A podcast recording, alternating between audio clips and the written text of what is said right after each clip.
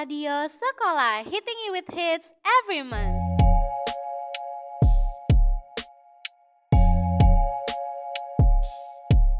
Halo semuanya, kembali lagi di Radio Sekolah. Balik lagi sama aku Dwi. Aku Ines dan aku Armia. Jadi di sini kita kedatangan anggota baru nih yang udah resmi jadi anggota Astor dan anggota Kemenek. Boleh dong perkenalkan dirinya dulu. Halo semuanya, saya Rifat Rabadan Herfaza dari kelas 105. Halo semuanya, nama saya Daniel Santoso dari 103. Oke, jadi Rifat dan Daniel ini akan menemani kita bertiga di radio sekolah selama satu tahun ke depan. Okay, without any further ado, this is our first segment, World O'Clock.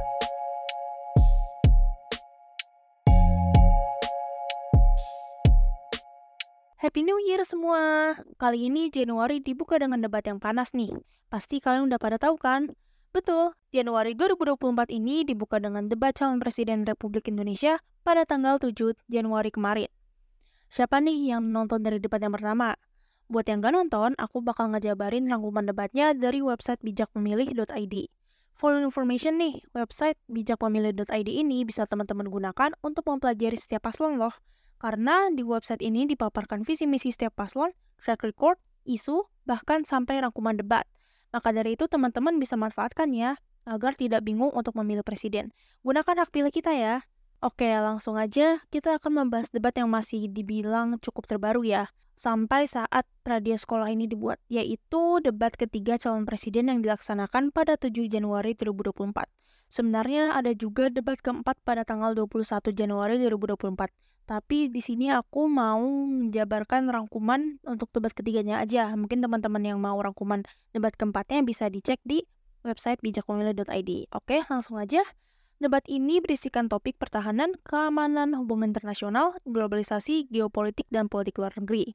Oke, topik pertama membahas tentang pertahanan dengan pertanyaan mengenai kebijakan paslon untuk mendapatkan akses teknologi dan pengembangannya guna memperkuat pertahanan Indonesia. Paslon Capres nomor urut 1 menjawab dengan membuat struktur pertahanan cyber yang serius dengan membangun sistem yang komprehensif melibatkan semua lembaga, termasuk komponen masyarakat. Pengadaan teknologi baru, kuncinya pelibatan semua secara semesta. Mekanisme untuk merespon balik kondisi serangan dan memiliki kecepatan untuk recovery system ketika terjadi serangan cyber. Sementara itu, tanggapan dari paslon nomor urut 02 adalah melihat kepada realitanya, yaitu sumber daya manusia yang belum bisa mendukung. Sebagai menteri, kita menyiapkan empat fakultas baru di bidang sains, teknologi, engineering, dan artificial intelligence atau AI untuk menghasilkan putra-putri terbaik, bukan membeli barangnya. Kita harus kuasai know-how-nya, sistem yang kita pegang. Itu adalah inti daripada masalah. Dan terakhir, paslon capres nomor urut 03 menanggapi dengan perlu menguatkan BSSN, security sistem yang baik, dan jangan ada korupsi. LPDP punya potensi yang tinggi untuk memberangkatkan orang-orang yang terbaik. Beri ruang untuk mereka bekerja saat kembali ke Indonesia dengan melibatkan BRIN sehingga membuat kolaborasi yang sangat bagus. Untuk pengamanan ke di kepolisian perlu ada cyber institution yang dipimpin oleh Jenderal Bintang 3. Bahkan kita bisa buat adanya duta besar cyber. Tanggapan terakhir dari paslon capres nomor urut 01 adalah membangun sistem memang kuncinya. Namun kendalanya adalah SDM yang belum mampu mengoperasikannya. Investasi jangka panjang perlu diambil, tetapi dampaknya baru terasa dalam lima tahun. Persiapkan sistem, orang, dan langkahnya segera untuk mengantisipasi pertantangan hari ini dan masa depan. Selanjutnya, dengan topik hubungan internasional. Pertanyaan perihal strategi paslon untuk menyusun peta jalan yang lebih konkret dalam memperkuat kerjasama selatan-selatan. Pertanyaan ini ditujukan untuk paslon capres nomor urut 02. Pak Prabowo Subianto menanggapinya dengan memperkuat ekonomi, menjaga dan mengelola kekayaan, hilirisasi, meningkatkan nilai aset kita, tingkatkan kesejahteraan masyarakat, baru kita akan disegani dan didengar oleh semua negara, terutama negara selatan. Kepemimpinan kita di dunia akan tercermin oleh keberhasilan kita mengelola kekayaan, menghilangkan kemiskinan, meraih teknologi menjadi negara industri. Sementara itu, paslon nomor urut 3 menanggapi dengan Indonesia punya potensi yang hebat dan sumber daya yang baik. Teknologi baterai dan nikel, kekuatan ekonomi yang besar untuk menciptakan lapangan kerja yang besar, dan pemerintah membutuhkan lapangan kerja dan daya beli yang baik. Namun, pasal nomor urut 01 memiliki pandangan lain. Seperti yang paslon 01 jelaskan bahwa penjelasan tadi hanya tentang pengembangan Indonesia, bukan hubungan selatan-selatan. Harusnya merangkul semua dengan agenda semua negara selatan-selatan, bukan membawa agenda dari negara kita. Kita harus menjangkau pemimpin di negara-negara selatan, tetapi presiden menjadi panglima diplomasi. Presiden membawa agenda selatan. Tanggapan terakhir dari paslon Capres 02 adalah bahwa leadership sebagai negara harus dengan contoh. Ingarso sung tulo, tulodo. Kita memimpin harus menjadi contoh, membawa agenda kenapa negara selatan melihat Indonesia. Karena kita berhasil membangun ekonomi kita, bukan hanya ngomong-ngomong saja. Selanjutnya dengan topik pertahanan. Pertanyaannya berisikan komitmen paslon terhadap penataan institusi pertahanan dan keamanan.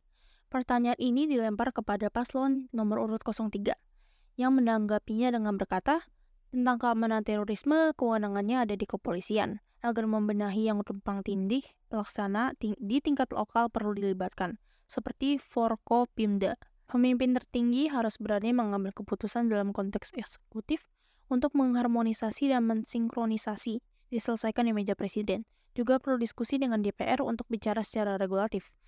Paslon Capres 02 setuju dengan Paslon Capres 03 terkait tumpang tindih diselesaikan oleh Presiden. Kita juga harus apresiasi prestasi TNI dan Polri dalam menjaga pertahanan keamanan, menghadapi terorisme, bom Bali, Poso, dan sebagainya.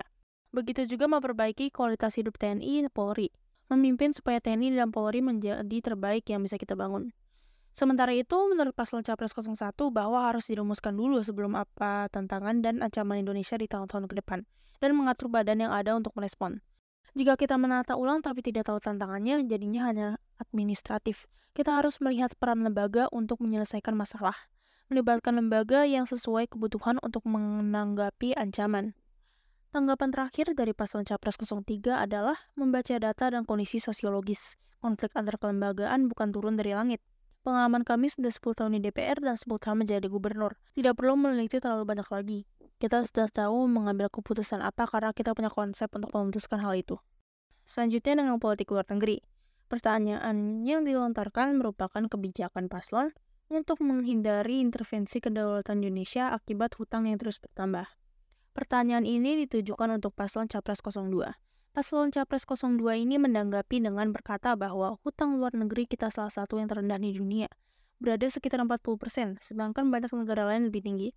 Dengan pengelolaan yang prudent dan baik, dan strategi ekonomi yang tepat, terutama hilirisasi, akan meningkatkan keuntungan sebagai bangsa dan kekuatan negara. Paslon, Cap Paslon Capres 02 ini tidak terlalu khawatir dengan kondisi hutang Indonesia. Kita tidak pernah gagal hutang. Kita harus punya kekuatan pertahanan yang kuat supaya tidak bisa diintervensi, tidak bisa digertak, tidak bisa diintimidasi. Paslon Capres 03 menambahkan bahwa hutang-hutang bisa mematikan, terutama terhadap infrastruktur yang memiliki hutang yang tinggi. Kita harus mendorong ekonomi 7%, kita harus betul-betul anti korupsi. Kalau kita berbicara industri pertahanan, kita harus kuatkan industri dalam negeri. Kita harus hitung betul dan prudent betul supaya tidak kolaps. Namun, menurut paslon Capres 01 mengatakan bahwa ini bisa dibaikkan dengan caranya meningkatkan GDP, melakukan pembangunan skema yang lebih kreatif, pelibatan swasta, memastikan perluasan wajib pajak yang bisa menguatkan GDP kita.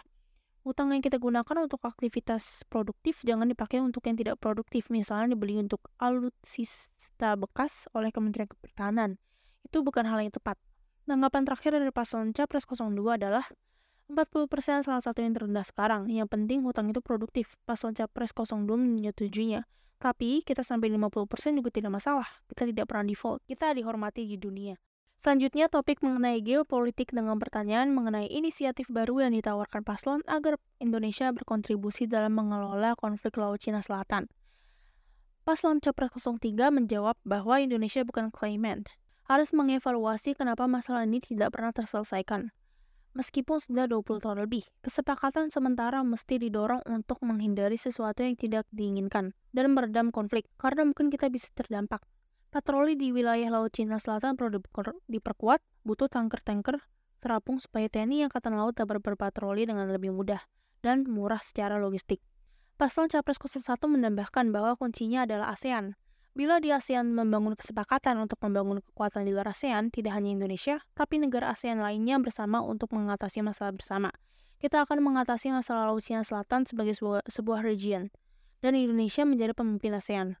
Dan paslon Capres 02 menanggapinya dengan berkata bahwa perlu kekuatan pertahanan yang kuat, banyak yang dibutuhkan untuk itu.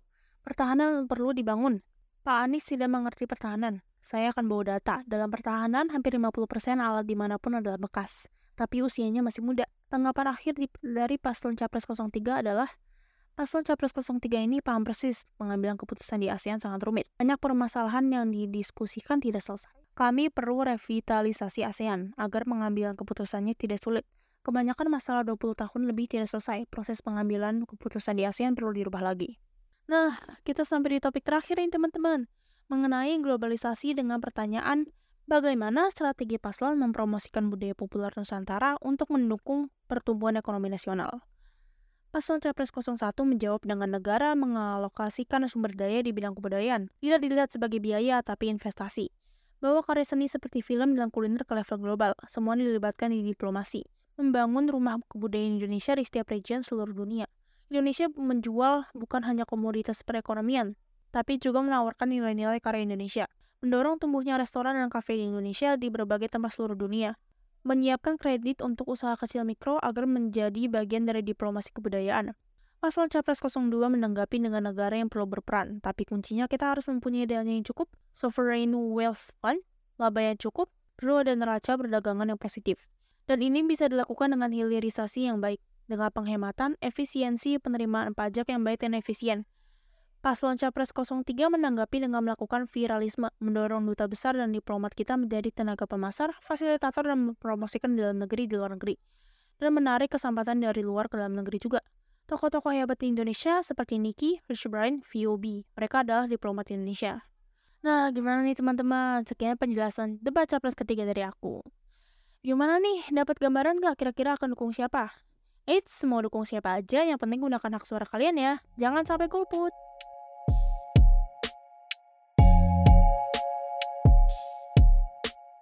Halo teman-teman, setelah tadi dibuka dengan rangkuman debat Kapres yang ketiga, di sini aku akan membawakan update tentang Palestina di rentang minggu ketiga Januari ini. Pertama, Perang Gaza telah melewati hari ke-100. Namun konflik antara Israel dan kelompok Hamas Palestina tak kunjung berakhir. Genosida besar-besaran di jalur Gaza bahkan terus terjadi. Perang pun meluas ke beberapa negara Timur Tengah lain Berdasarkan data di tanggal 16 Januari 2024 ini, setidaknya 24.285 warga Palestina telah tewas, sementara 61.154 lainnya terluka dalam serangan Israel di Gaza sejak 7 Oktober. Brigade Al-Qassam Pasukan sayap senjata Hamas mengatakan bahwa mereka berhasil menyerangkan pasukan khusus Israel yang berlindung di sebuah bangunan hunian di utara jalur Gaza. Pasukan sayap bersenjata Hamas mengatakan bahwa mereka berhasil menyerang pasukan khusus Israel yang berlindung di sebuah bangunan hunian di utara jalur Gaza pada Kamis 18 Januari 2024. Dalam sebuah pernyataan di Telegram, Kelompok tersebut mengatakan bahwa sebanyak 12 pejuangnya terlibat serangan dengan pasukan infanteri Israel. Dilansir dari Anadolu, Jumat 19 Januari 2024, Brigade Al-Qassam berhasil mengeliminasi empat tentara dalam jarak dekat di dekat pemakaman timur di timur Jabalia di utara Gaza. Mereka menambahkan bahwa pejuang Hamas berhasil menargetkan pasukan khusus Zionis yang berada di dalam bangunan hunian dengan peluru lanjau anti pertahanan TBG, menyebabkan korban di Jamalia di utara Gaza. Selain itu, Brigade Al-Qassam juga menargetkan pasukan penduduk Israel yang melakukan invasi di timur Jabalia di utara Gaza dengan tembakan mortir. Jadi teman-teman, terus bersuara untuk Palestina ya. Jangan pernah bosan untuk dukung Palestina.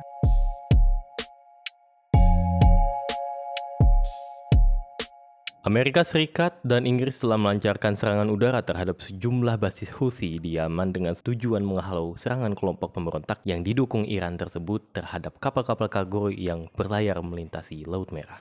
Serangan terhadap kelompok Houthi didukung oleh sejumlah sekutu AS dan Inggris.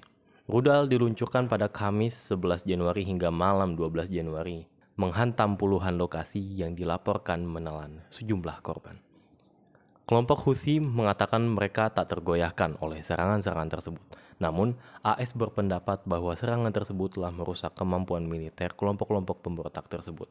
Dari BBC Indonesia pada 16 Januari 2024, serangan AS ke kelompok pemberontak Houthi yang menguasai sejumlah wilayah di Yaman kian gencar. AS diketahui meluncurkan sejumlah jet tempurnya. Kali ini, sedikitnya ada empat rudal anti kapal yang hendak diluncurkan Houthi dari wilayah Yaman berhasil dihancurkan oleh jet-jet tempur AS tersebut. Dilansir dari Al Arabiya Rabu 17 Januari 2024, Komando Pusat AS atau CENTCOM melaporkan bahwa jet-jet tempur AS melancarkan lebih banyak serangan terhadap Houthi pada Selasa 16 Januari waktu setempat. Rentetan serangan itu dilancarkan kurang dari sepekan setelah Washington dan sekutunya Inggris melancarkan gempuran pertama dalam beberapa tahun terakhir terhadap target-target Houthi di wilayah Yaman. Houthi pada Senin 15 Januari waktu setempat menargetkan dan menyerang kapal kontainer yang dimiliki dan dioperasikan oleh AS. Sebagai respons, pasukan militer AS menyerang dan menghancurkan empat rudal balistik anti kapal milik Houthi. Disebutkan sejumlah pejabat pertahanan AS bahwa rudal-rudal itu sedang dipersiapkan untuk diluncurkan dari area-area yang dikuasai Houthi di Yaman. Rudal-rudal tersebut menurut pejabat-pejabat pertahanan AS itu menjadi ancaman bagi kapal-kapal angkatan laut AS.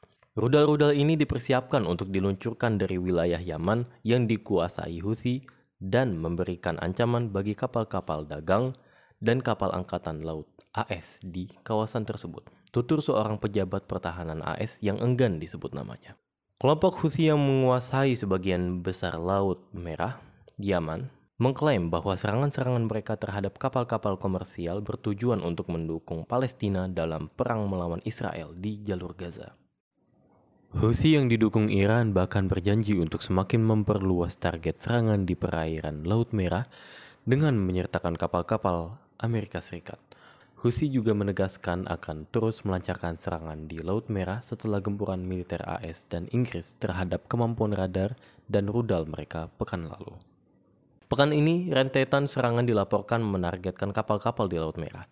Salah satunya adalah kapal jenis bulk carrier berbendera Malta dan dimiliki oleh Yunani, yang pada awal pekan ini dihantam rudal saat berlayar ke bagian laut utara Laut Merah atau sekitar 76 mil laut sebelah barat Laut Pelabuhan Salif di Yaman. Waduh, World O'Clock bulan ini panjang-panjang banget ya. Gimana nih tanggapan kalian untuk World of Clock kali ini? Selanjutnya akan ada segmen Entertain Me yang membahas dunia entertainment nih. Stay tuned!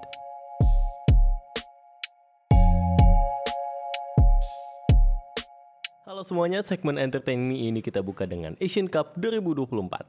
Siapa nih yang kemarin nonton Asian Cup yang diselenggarin di Qatar dari TV? Atau ada nih yang nonton langsung ke Qatar. Wah keren banget sih kalau ada yang nonton langsung ke sana. Pasti orang kaya. Oke, tanpa basa-basi lagi ini dia Asian Cup 2024. Shin Tae-yong's team, Garuda, also make two changes as Sandy Walsh replaces Rizky Rido in central. Setelah Indonesia sudah memenangkan pertandingan dengan Vietnam dengan skor 1-0 pada Jumat 19 Januari, Indonesia sempat kalah dari Irak dengan skor 3-1. Dan kemarin, Indonesia melakukan pertandingan lagi dengan Jepang pada Rabu 24 Januari 2024. Jadwal Timnas Indonesia versus Jepang laga terakhir Grup D AFC Asian Cup atau Piala Asia 2024 akan bergulir pada Rabu 24 Januari 2024 pukul 18.30 waktu Indonesia bagian Barat. Siaran laga penentuan lolos babak 16 besar di Stadion Al Sumama, Doha, Qatar tayang di berbagai macam platform live online maupun TV. Partai penentuan lolos ke fase gugur akan dijalani Partai penentuan lolos ke fase gugur dijalani oleh Indonesia dan Jepang yang sama-sama mengumpulkan 3 poin di grup D. Adapun Jepang yang kalah atas Irak 2-1 pada Jumat 19 Januari 2024 masih unggul selisih gol atas Indonesia. Di sisi lain, kemenangan Indonesia atas Vietnam yang 1-0 pada hari yang sama masih membuat tim Garuda punya defisit min 2 gol atas Jepang. Satu-satunya syarat lolos otomatis harus ditempuh tim Garuda ialah lewat kemenangan. Sebaliknya, hasil imbang akan menguntungkan Jepang karena perhitungan akhir bakal menggunakan selisih gol. Misi yang tak mudah bagi Asnawi, Mangkualam, dan kolega. Kekalahan Jepang di laga kedua tentunya membuat tim Samurai Biru yang datang sebagai unggulan teratas turnamen ini bakal tampil habis-habisan. Tugas sulit lainnya bahwa Jepang kemungkinan bisa memainkan bintangnya Kaoru Mitoma. Nah, walaupun di kemarin Indonesia kalah 3-1 oleh Jepang, namun ini bukan berarti kita mundur atau putus asa Kemungkinan di Piala Asia ke depannya kita bisa menang. Amin. Makanya kita sebagai warga Indonesia kita harus full support dan juga mendoakan yang terbaik untuk tim Garuda kita. 네, 제 38회 골든디스크 어워즈 첫 번째 신인상의 주인공은요. Nah, barusan kan entertain me tentang sports ya. Di sini aku mau kasih tahu nih kabar seru dari Jakarta kemarin. Tepatnya 6 Januari 2024 di JIS atau Jakarta International Stadium. Udah tahu belum nih tentang apa? Betul, aku mau bahas mengenai Golden Disc Awards 2024 yang baru aja digelar di Jakarta. Sebelumnya, Golden Disc Awards itu apa sih? Dilansir dari website Mandiri, GDA atau Golden Disc Awards adalah acara penghargaan musik berwibawa yang diselenggarakan setiap tahun di Korea Selatan untuk menghormati para artis dan grup terbaik dalam industri musik Korea. Setelah sebelumnya diadakan di Seoul, Jepang, Cina, dan yang terbaru di Thailand, Golden Awards yang ke-38 ini membuat debutnya di Jakarta, Indonesia. Mencatat tonggak sejarah sebagai upacara penghargaan Korea pertama yang diadakan di Indonesia. Golden Disc Awards ke-38 dengan Bank Mandiri akan membawa deretan bintang musik Korea, artis solo, dan bahkan bintang film sebagai pembawa acara dan presenter ke Indonesia. Oke, langsung aja. Aku di sini mau nyebutin nih artis-artis yang mendapatkan awards di GDA kemarin. Pertama-tama, kita bakal bahas pemenang Digital Song Division Bonsal. Ada BSS atau Bu Soksun yang merupakan subunit dari Seventeen dengan Fightin. IVE dengan I Am, Les Seraphim dengan Unforgiven, Fit Nile Rogers, New Jeans dengan Dito, Park Jejung dengan Let's Say Goodbye, dan Seventeen dengan Super. Keren gak sih? Nah, selanjutnya ada kategori album bonsang yang juga gak kalah seru. Enhypen dengan Dark Blood, IVE dengan IVE Mine, Les Seraphim dengan Unforgiven, Stray Kids dengan Five Star, Zero Base One dengan Youth in the Shade. Dan terakhir, TXT atau Tomorrow by Together dengan The Name Chapter Free Fall. Ada yang udah dengerin semua albumnya belum nih? Selain itu, ada juga Rookie Artist of the Year, yaitu 50-50 dan Zero Base One. Ada juga Best Producer yang diraih oleh Min Hee dan kategori Next Generation yang diberikan kepada Boy Next Door. Penyelenggaraan ini juga mempersembahkan Indonesia Fans Choice Award kepada Tomorrow by Together. Keren gak sih? Selanjutnya, kita masuk ke keseruan acaranya yuk. Aku inget banget nih waktu JDA kemarin dari siangnya tuh di sosial media rame banget tentang fans Zero Base One yang bikin banner untuk salah satu membernya nih, yaitu Zhang Hao. Dedikasi mereka ini luar biasa banget untuk mendukung idolanya. Mungkin bagi teman-teman yang ingin tahu bisa langsung dicari aja nih di sosial media. Selanjutnya, panggungan efek visualnya luar biasa juga guys. Mulai dari efek bunga-bunganya sampai properti spesial buat tiap artis. Seru banget. La yang merupakan vokal grup dari acara Phantom Singer Season 3 yang juga bikin heboh dengan suara mereka yang menggelegar. Mereka cover lagu-lagu K-pop populer loh. Ada juga penampilan BSS yang tak terlupakan dan mereka super heboh. Ada juga special stage dari para artis seperti Taesan dan Jaehyun dari Boy Next Door, Trio Zero Base One, Hanbin, Tere, dan Zhang Hao. Last but not least, penampilan solo Yeonjun Tomorrow by Together. Nah, itu dia nih sedikit cerita tentang Golden Disc Awards 2024 di Jakarta. Kira-kira kalian ada nggak nih yang ikutan nonton Golden Disc Awards kemarin?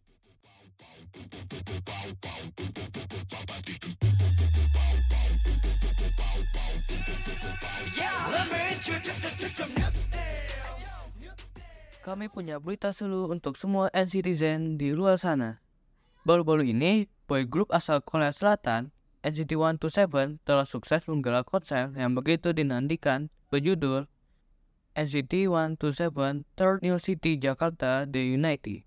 Di Jakarta pada tahun 2024, melansir dari akun Instagram resmi Promote Diandra Global Entertainment, konser NCT 127 berlangsung selama dua hari, tepatnya pada tanggal 13 sampai 14 Januari 2024. Di Indonesia Arena, Senayan, Jakarta Pusat, suasana konser pasti luar biasa bukan? Memberikan terima kasih kepada semua NCTzen yang telah hadir dan memberikan dukungan. Momen tak terlupakan pasti tercipta di sekitar penampilan NCT 127. Meski konsernya sudah lewat, kita nggak bisa melupakan momen kebersamaan dengan para citizen. Bagi yang belum sempat datang, semoga kita bisa melaksanakan pengalaman seru seperti di konser-konser mendatang.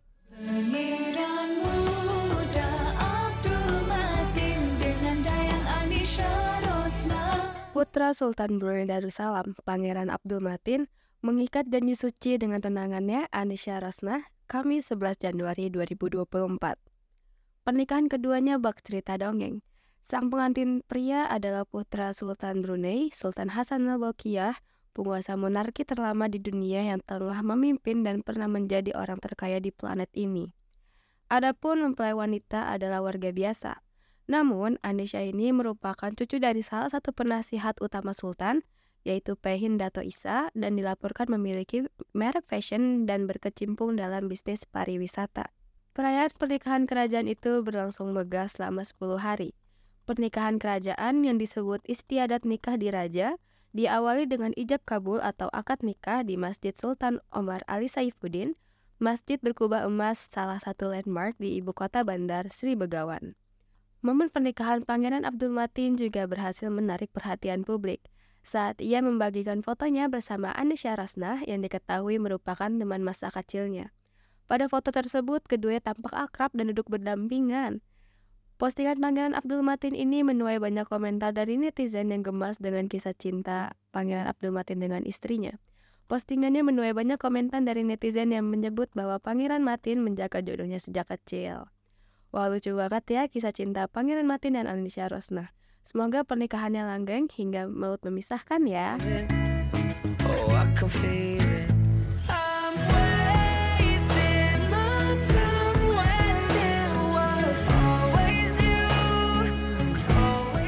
Kita punya berita seru nih dari dunia musik yang sangat sayang banget kalau kalian lewatin. Ingat gak sih kalian sama Louis Tomlinson, mantan member One Direction? Nah, baru-baru ini dia berhasil menggelar konser tunggal keduanya di Indonesia bertajuk Face in the Future World Tour 2024 di bengkel SCBD, Jakarta. Sebelumnya, Louis Tomlinson merilis album solo terbarunya berjudul Face in the Future pada 11 November 2022 tak lalu. Setelah merilis album ini, dia langsung mengumumkan daftar negara yang akan dikunjungi dalam rangkaian tur solo dunianya untuk tahun 2024 dan Jakarta, Indonesia adalah salah satunya. Ini bukan pertama kalinya nih Louis Tomlinson menggelar konser solo di Jakarta.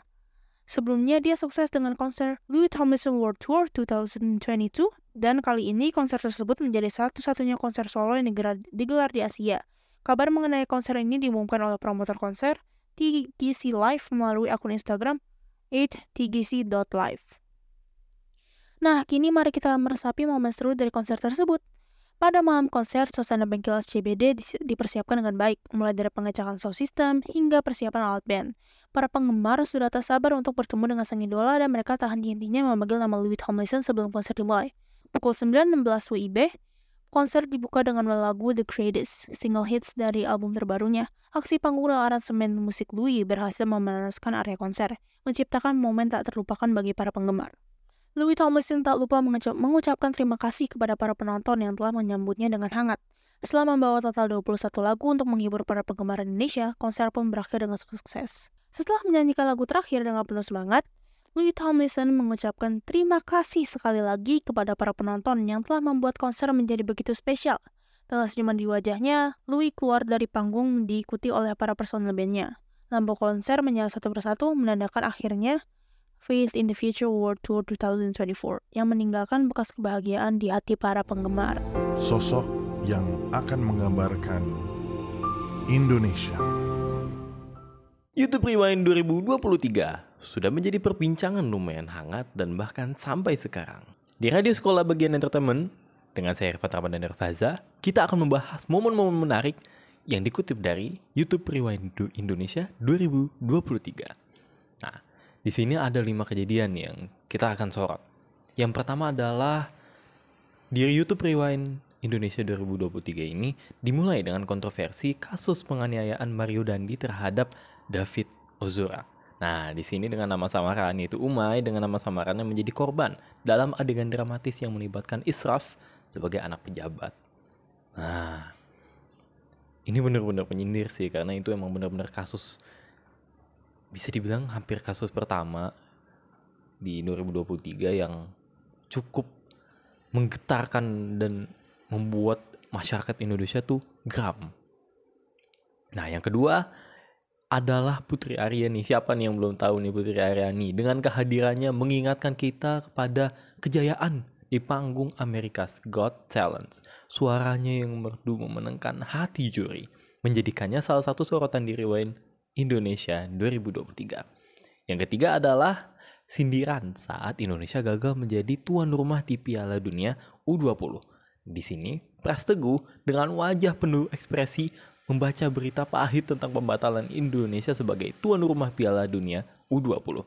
FIFA akhirnya memilih Argentina sebagai pengganti setelah kontroversi yang melibatkan Israel.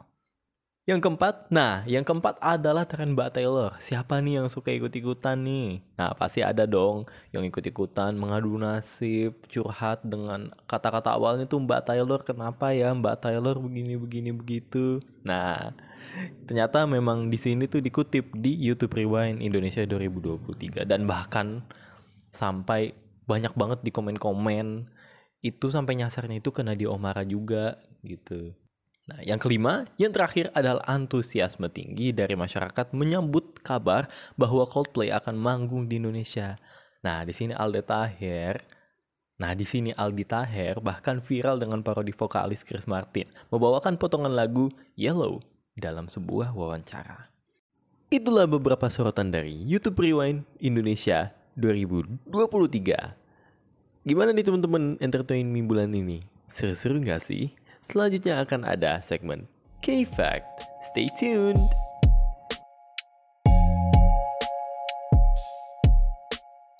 Halo teman-teman, jadi kembali lagi di segmen Kifek sama aku Ines. Jadi di Kifek bulan ini kita akan membahas PHBN yang masih bersangkutan dengan hak asasi manusia. Nah, siapa yang tahu nih PHBN-nya apa? Yang jawab Hari HAM, Nelayan, dan Masyarakat Sipil, kalian benar banget. Karena bulan ini uh, aku bakal membawakan PHBN Hari HAM, Nelayan, dan Masyarakat Sipil. Jadi, Hari HAM, Nelayan, dan Masyarakat Sipil ini adalah salah satu peringatan hari nasional untuk memperingati hak asasi manusia bagi para nelayan dan masyarakat sipil lainnya yang tinggal di pesisir dan menggantungkan hidupnya kepada hasil laut. Kapan Hari HAM Nelayan dan Masyarakat Sipil ini diperingati adalah pada tanggal 13 Januari setiap tahunnya. Hari HAM Nelayan dan Masyarakat Sipil ini diperingati sebagai momentum dalam rangka mengembangkan dan meningkatkan kesejahteraan para nelayan dan masyarakat sipil terkait lainnya. Nah, tujuan dari Hari HAM dan Hari HAM Nelayan dan Masyarakat Sipil ini apa sih? Tujuannya adalah sebagai bahan refleksi dalam rangka mendukung peran serta jasa para nelayan yang mengembangkan potensi sumber daya laut yang dimiliki, guna meningkatkan kesejahteraan masyarakat terutama yang berada di daerah pesisir. Mengutip dari berbagai sumber, sejarah Hari HAM Nelayan dan Masyarakat Sipil ini bermula sejak pekerja informal di sektor kelautan dan perikanan memperoleh perlindungan dari sisi hak asasi manusia. Hal tersebut berdasarkan sejak disahkannya Peraturan Menteri Kelautan dan Perikanan Republik Indonesia Nomor 35 slash Permen KP slash 2015 tentang sistem dan sertifikasi hak asasi manusia pada usaha perikanan pada tahun 2015. Permen KP nomor 35 tahun 2015 tersebut ditetapkan dalam rangka mewujudkan pengelolaan perikanan yang berkeadilan, memberikan kepastian hukum, memberikan manfaat dan sesuai dengan asas pembangunan berkelanjutan sebagaimana diatur dalam aturan perundang-undangan yang berlaku. Tujuan peraturan menteri tersebut adalah untuk memastikan pengusaha perikanan menghormati hak para pihak yang terkait dengan kegiatan usaha perikanan, termasuk awak kapal perikanan dan masyarakat sekitar, dengan mencegah terjadinya pelanggaran HAM dan atau mengatasi dampak pelanggaran HAM yang telah terjadi. Melalui peringatan Hari HAM Nelayan Masyarakat Sipil ini, berharap mampu mendukung dalam mengembangkan potensi sumber daya laut yang kita miliki guna meningkatkan kesejahteraan masyarakat yang ada di daerah pesisir. Oke, sekian penjelasan dari aku. eh, untuk bulan selanjutnya kita bakal bahas PHBN apa ya teman-teman? Oke, setelah ini akan ada segmen yang pasti banget kalian tunggu-tunggu nih, yaitu Monthly Meetup yang akan dibawain sama Dwi. Jadi, here we go, Monthly Meetup.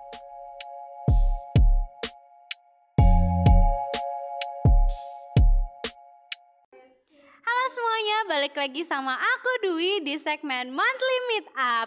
Di Monthly Meetup kali ini kita seperti biasa kita kedatangan gestar-gestar yang epic ya.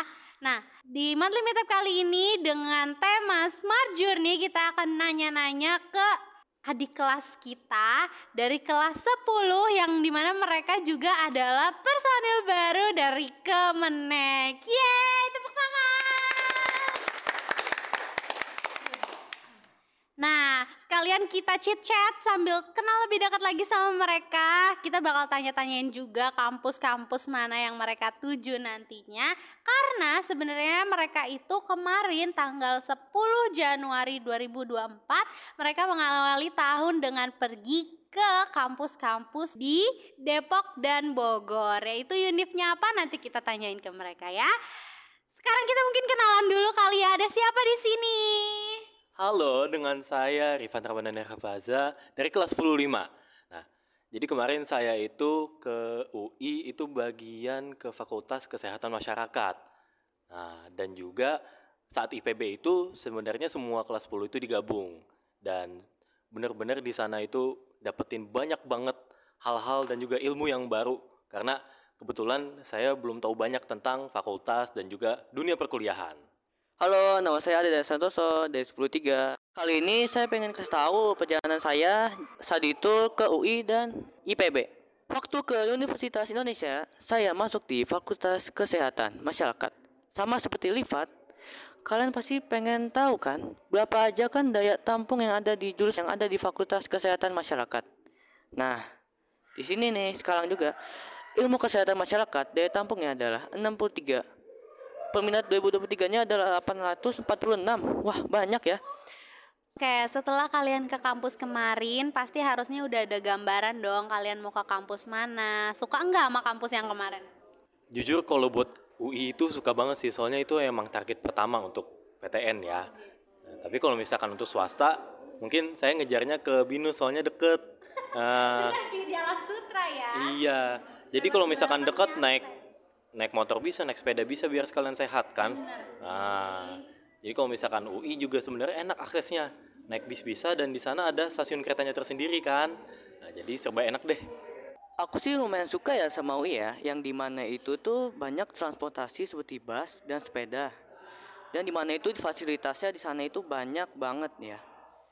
Tapi sih UI sih terlalu berat bagi saya ya, di mana itu saya tuh sebenarnya mau di IPB. Aku ingin di IPB karena ada jurusan ekonomi manajemen.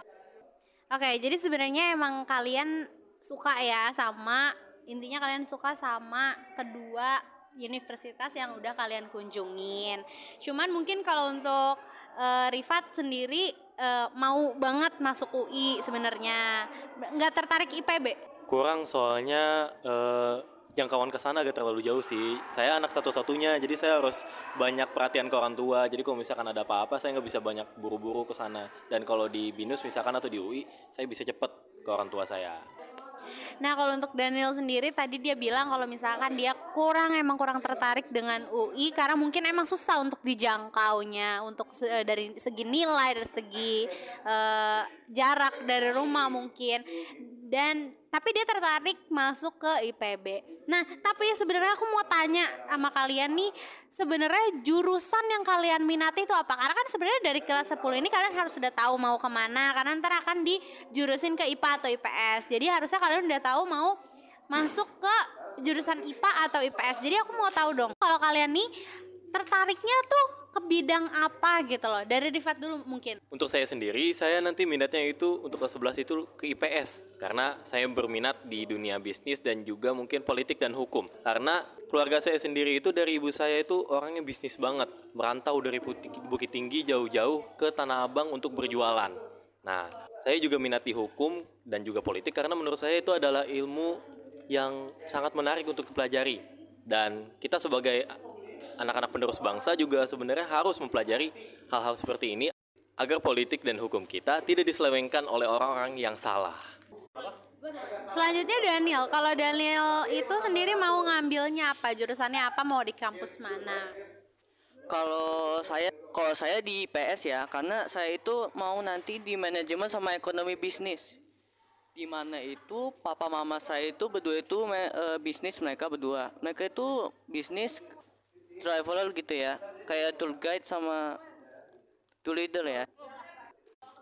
Oke, ternyata kalian nih ngambil bisnis ya. Sama persis kayak aku, aku itu anaknya bisnis banget. Semua kalau bisa jadi cuan, jadi cuan. Bener gak sih?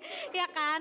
Nah, sama banget kayak aku, aku juga pengen ngambil bisnis. Dan sekarang aku ada di kelas IPS 11.5 Dan sebenarnya kalau anak bisnis itu lucunya apa? Aku baru sadar eh, Gini ya, aku gak suka belajar MTK Ya kan? Belas kan? Kalian juga gak suka kan? Jelas. nggak suka kan tapi ntar kalau kalian belajar ekonomi nyangkut percaya sama aku sumpah aku tuh belajar pelajaran parama itu tuh nyangkut anehnya walaupun itu hitung-hitungan tapi tetap nyangkut itu sih lucunya nah kalau boleh tahu nih udah ada tujuan belum kampusnya mau di mana karena kalau aku sendiri sebenarnya udah tahu jurusannya apa tapi aku masih bingung untuk kampusnya mau ngambil mana Nah, jadi untuk yang utama PTN nih, aku sendiri pengen ngejar sih di UI. Tapi kalau misalkan nggak kekejar ya, wallahu alam semoga kekejar ya Allah, amin. Kalau misalkan nggak kekejar, mungkin pilihan kedua adalah di binus. Karena ya itu deket. Jadi kalau misalkan lebih dekat ke orang ke orang tua saya, jadi saya ngurusnya gampang dan juga pulang pergi itu nggak banyak biaya. Nah, sama dengan Rifat juga. Rifat juga mau ngambil bisnis kan. Kalau boleh tahu, udah tahu belum tujuannya kampusnya mau ngambil di mana? Nggak beda dengan Daniel. Daniel juga mau ngambil bisnis ya. Kalau aku tadi dengar. Eh, kalau boleh tahu, mau udah ada tujuan belum? Kampusnya mau di mana? Kalau saya sih mau di PB ya, Bismillah pasti terkejar ya. Tapi kalau kalau saya tidak di PB, mungkin saya di UIN Jakarta, di mana saya akan mengikuti jadi ekonomi bisnis. Karena di IPB itu ada ada pemanajer bisnis. Saya ingin nanti menjadi manajer yang mana menjual tiket-tiket ke luar negeri jalan-jalan. Oke, semoga masuk ya. Yang satu mau ke mana tadi UI, yang satu mau ke IPB. Semoga masuk. Aku juga pengennya kalau negeri itu aku pengen ngambil eh, kalau nggak UNS, eh, Bismillah UGM ya kan. Cuman kalau eh, pahit-pahitnya ujung-ujungnya swasta lagi ya paling kalau nggak binus UPH ke mana lagi kan kalau di Tangerang ya kan ya udahlah ke situ lagi ke situ lagi tapi nggak apa-apa itu semua jalanin aja nah eh Oke, mungkin aku mau nanya kesan-pesan aja ya ke kalian terkait Smart Journey kemarin. Kesan-pesan dari kalian apa sih? Mungkin kah di sana enak kah atau capek atau bisa dapat banyak pengalaman? Boleh dong. Dari siapa dulu? Daniel dulu, Rifat dulu? Oke. Bagi saya kesannya itu benar-benar di sana itu seru banget dan kebetulan saya itu bismania dan saya benar-benar menikmati perjalanan ke sana karena bisnya itu naiknya Subuh Jaya. Walaupun ternyata memang jarak kakinya untuk saya yang tingginya udah 170 itu agak-agak mentok. Ya masih bisa dinikmati. Saya masih bisa tidur dan walaupun agak-agak deket-deket himpit-himpitan dengan teman-teman di sebelah saya. Dan sampai di sana di UI itu di sana sa- itu udah kayak kota yang beda. Beda banget gitu dari Depok yang tadinya jalan ke sana Depok tuh agak-agak semrawut datang ke UI itu bener-bener teratur dan pokoknya beda deh. Nah, itu juga di sana bener-bener pertama kali saya masuk ke fakultas-fakultas baru dan juga ke dunia perkuliahan dan seru banget. Perjalanan ke IPB lumayan lama melewati tol dan alhamdulillah lancar juga. Saya banyak bercanda juga sama teman-teman dan seru banget deh pokoknya. Terima kasih buat SMA ITS Syukur ya. Oke, thank you banget untuk Rifat udah ngasih kesan pesannya. Sekarang aku mau tanya Daniel gimana nih kesan pesannya terkait Smart Journey kemarin? Kalau bagi aku sih waktu di UI-nya itu tuh seru banget di mana itu suasananya beda suasananya itu beda banget sama di Tangerang ini ya. waktu di UI itu ya emang agak panas di sana sih. Cuman di sana seru karena ada banyak teman-teman saya. Kita berjalan-jalan bareng ke foto-foto sana sini. Dan apalagi waktu di PB, incalan saya di mana itu waktu di PB itu suasana juga beda banget kayak di forest-forest gitu, di hutan-hutan gitu. Banyak petani-petanian, gedung-gedung, masjid. Di mana itu masjid itu tuh dulu saya pernah santren kilat di situ. Mungkin bismillah bisa kali ya masuk IPB ya. Pasti bisa, amin. Terima kasih SMA ITS Suklia. Oke, thank you banget untuk Rifat dan Daniel atas waktunya di eh, untuk segmen kali ini. So happy bisa ngundang kalian ke sini kapan-kapan mungkin eh bukan kalian yang jadi guest star, tapi kalian yang ngomong kayak aku, ya kan? Nah, jadi tungguin aja suara Rifat atau suara Daniel akan muncul di eh, radio sekolah untuk monthly meet up selanjutnya.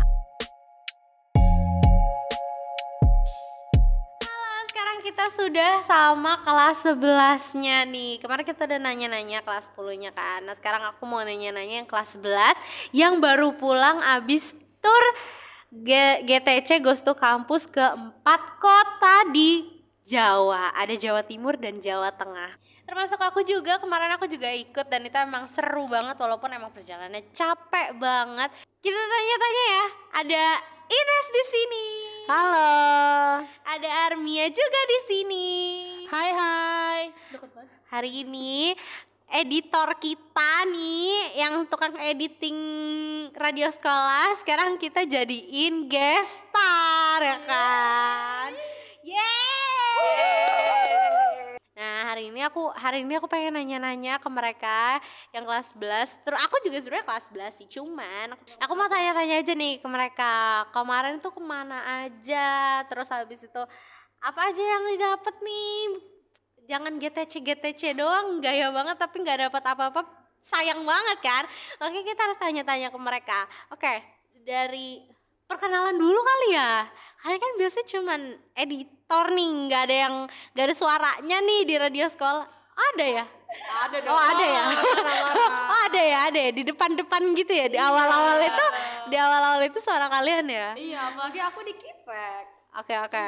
Yaudah tapi kenalan dulu kali ya kan? Boleh boleh. Dari, siapa dulu nih? Mau dari anak IPA atau IPS nih? Aku anak IPS, IPS dulu. Tuh kan. Tim IPS.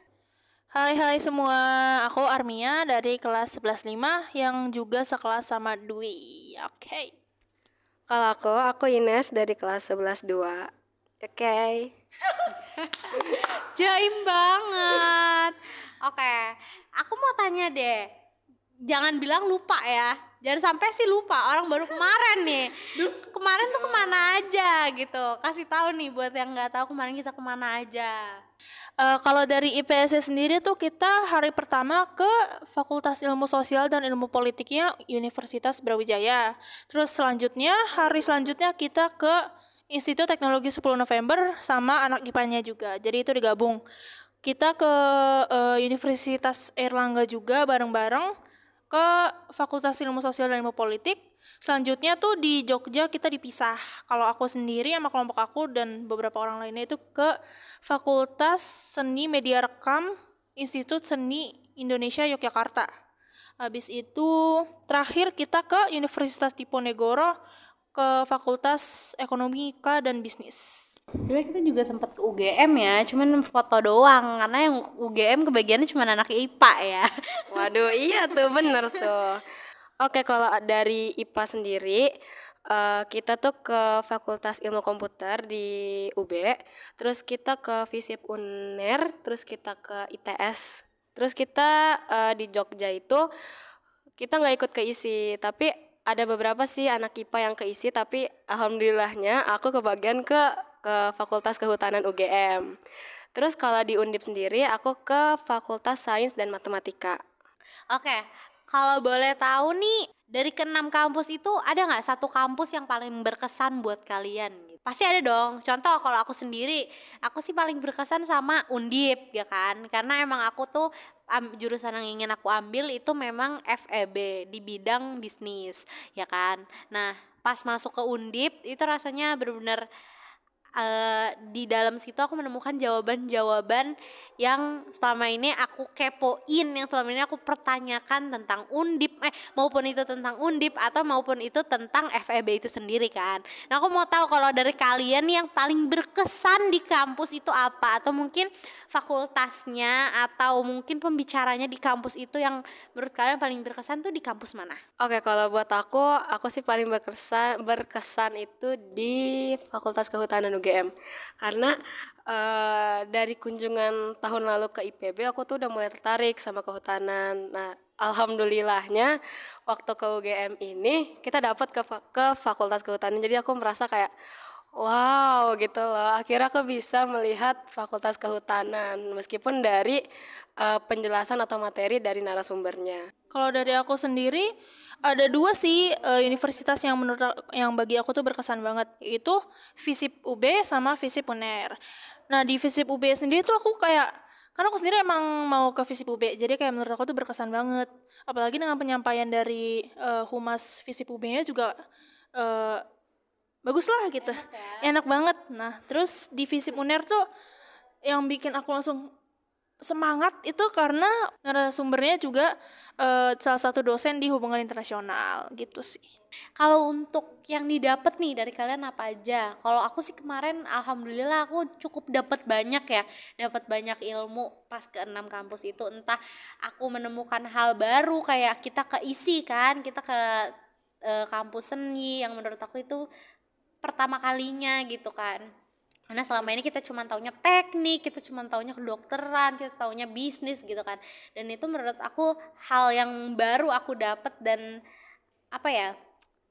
unik gitu loh. Terus habis itu aku bisa dapat ilmu yang kayak gimana caranya kita membangun relasi untuk bekerja, terus caranya mencari kesempatan-kesempatan prospek kerja yang sebenarnya kita bisa dapat tapi kadang kita yang nggak mau ngambil yang contohnya kayak gitu-gitu. Itu menurut aku suatu hal yang harus aku pelajari banget sih. Nah untuk kalian sendiri nih apa sih hal yang didapat pas ke kampus-kampus kemarin? Oke, kalau buat aku eh, yang pasti aku dapat ilmu-ilmu baru dari fakultas yang menurut aku masih awam gitu buat aku. Jadi kayak waktu ke FSM di Fakultas Sains dan Matematika itu kan isinya kayak biologi, kimia, fisika gitu-gitu yang menurut aku tuh aku kurang tertarik. Terus aku dapat penjelasan dari para dekannya atau petingginya itu dapat penjelasan-penjelasan yang eh, menurut aku tuh kayak eh keren juga ya gitu. Aku sih nggak terlalu jauh beda ya sama apa yang ini sampaikan. Pas aku ke FSMR isi Jogja tuh, aku kayak eh merasa terbuka banget karena kayak FSMR ini salah satu fakultas atau bahkan program studi yang sebenarnya menurut aku juga awam gitu kan. Jadi kayak eh aku jadi lebih tahu nih di FSMR tuh ada apa aja. Terus kayak menurut aku tuh unik banget. Oh iya sih, aku juga sama sih, aku juga yang merasa Ya aku juga sama sih, aku merasa uniknya tuh emang di pas isi ya di seni karena emang beda kan dari maksudnya dari kampus-kampus lain yang emang di akademik gitu loh ibaratnya kalau yang seni ini kan emang ke passion lebih ke passion orang-orang gitu kan. Nah, kalau untuk kesan sendiri gimana nih? Oh my god, kalau aku sih happy ya. Kalau aku sendiri happy karena walaupun walaupun capek ya.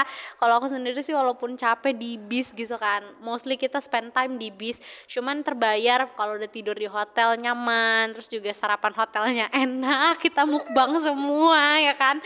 Cuman ya itu sih emang berkesannya tuh mostly tuh kayak nggak berasa tur sekolah nggak sih? Lebih kayak jalan-jalan walaupun lebih capek aja ibaratnya gitu kan. Untuk dari kalian kesannya apa nih? Dari aku seru sih seru banget malah. Karena eh, selain kita bisa jalan-jalan ngelihat apa sih kampus-kampus kita juga bareng sama teman-teman yang feel tuh beda. Kalau misalkan kita kunjung sama keluarga. Terus emang eh, meskipun seru tapi emang capek banget sih itu di bis. Kita bener-bener kayak setengah setengah dari perjalanan kita tuh ada di bis bener-bener di bis kita tidur kita makan semuanya itu ada di bis terus eh, apa ya tapi emang seru sih kalau kali ini GTC-nya semoga tahun depan makin seru lagi Nah, aku setuju banget nih sama apa yang Dwi sama Ines sampaikan. Seru banget, bener. Dan emang kita itu perjalanan di busnya itu lama banget. Terus bagi aku juga kayak asik, ya bener asik. Cuman pegel. Kayak bener-bener kayak aku selama perjalanan tuh kayak, aduh ini kaki mau ditaruh mana, bawa pegel, diangkat pegel. Bener-bener kayak, wah tapi ya aside from that, bener sih pas di hotel udah terbayarkan banget. Bener-bener kayak tidur udah nyaman, walaupun emang sebenarnya kurang tidur ya. Cuman ya seru, seru banget. Karena GTC ini juga aku bisa ke berbagai wilayah di Indonesia yang sebenarnya aku belum pernah kayak kemarin ke Jogja, terus kemarin ke Semarang, aku kan belum pernah ke kedua tempat itu ya. Jadi kayak seru banget. Dan itu pertama kali dan aku pertama kalinya eh, Merapi Tour ya apa sih? Lavatur. Itu seru banget benar-benar experience terseru dan aku kayak terima kasih Asyukriah. langsung ya terima kasih Asukra tapi emang bener sih hal-hal kayak gitu maksudnya eh, mungkin kita bisa bareng keluarga juga bisa kan sama teman-teman lainnya juga bisa cuman maksudnya kalau kayak gini tuh feelnya beda aja nggak sih ya nggak sih kalian juga ngerasa beda karena emang mungkin karena rame-rame kali ya jadi emang pasti feelnya beda terus gratis mungkin kan ya? Iya kan? Nah tapi emang emang beside that itu emang seru banget kan? Emang masterpiece lah emang jarang bisa kita dapetin kan Oke, berarti thank you banget nih ya untuk Armia dan Ines yang udah mau aku tarik ke sini buat buat biasanya yang ada di depan itu suaranya sekarang mau di akhir-akhir juga mau. Thank you banget buat Armia dan Ines buat jadi guest star di Radio Skala di segmen ini. Thank you so much semuanya. Aku Dwi pamit undur diri. Bye bye.